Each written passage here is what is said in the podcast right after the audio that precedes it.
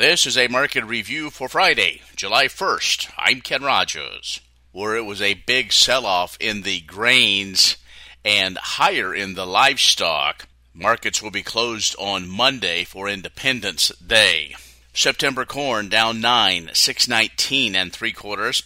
December down 12 and a quarter, 607 and a half. March down 12 and a half, 613 and 3 quarters.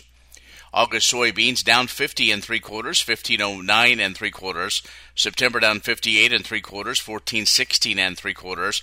November down 62 and 3 quarters, 1395 and a quarter. December soybean meal down 1750, 389.20. December soybean oil down 208, 62, 38. September Chicago wheat down 38, 846. December down 38, 862 and a half.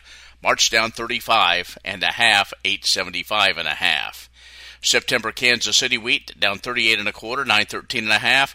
December down 39 and a quarter, 921 and a half. March down 39 and a quarter, 927 and a half. August live cattle up 202, 134.60. October up a dollar 20, 139.97. December up 90, 145.77. August feeder cattle up 90, 174.50. September up a dollar 42, 177.65. October up a dollar 77 at 180.45. August lean hogs up 87, 102.97. October up 25, 88.92. December up a dime, 82.97.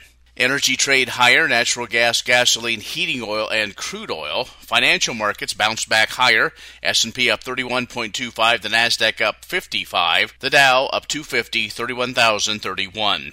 Again, no markets Monday for Independence Day. That is a market review for Friday, July 1st. I'm Ken Rogers.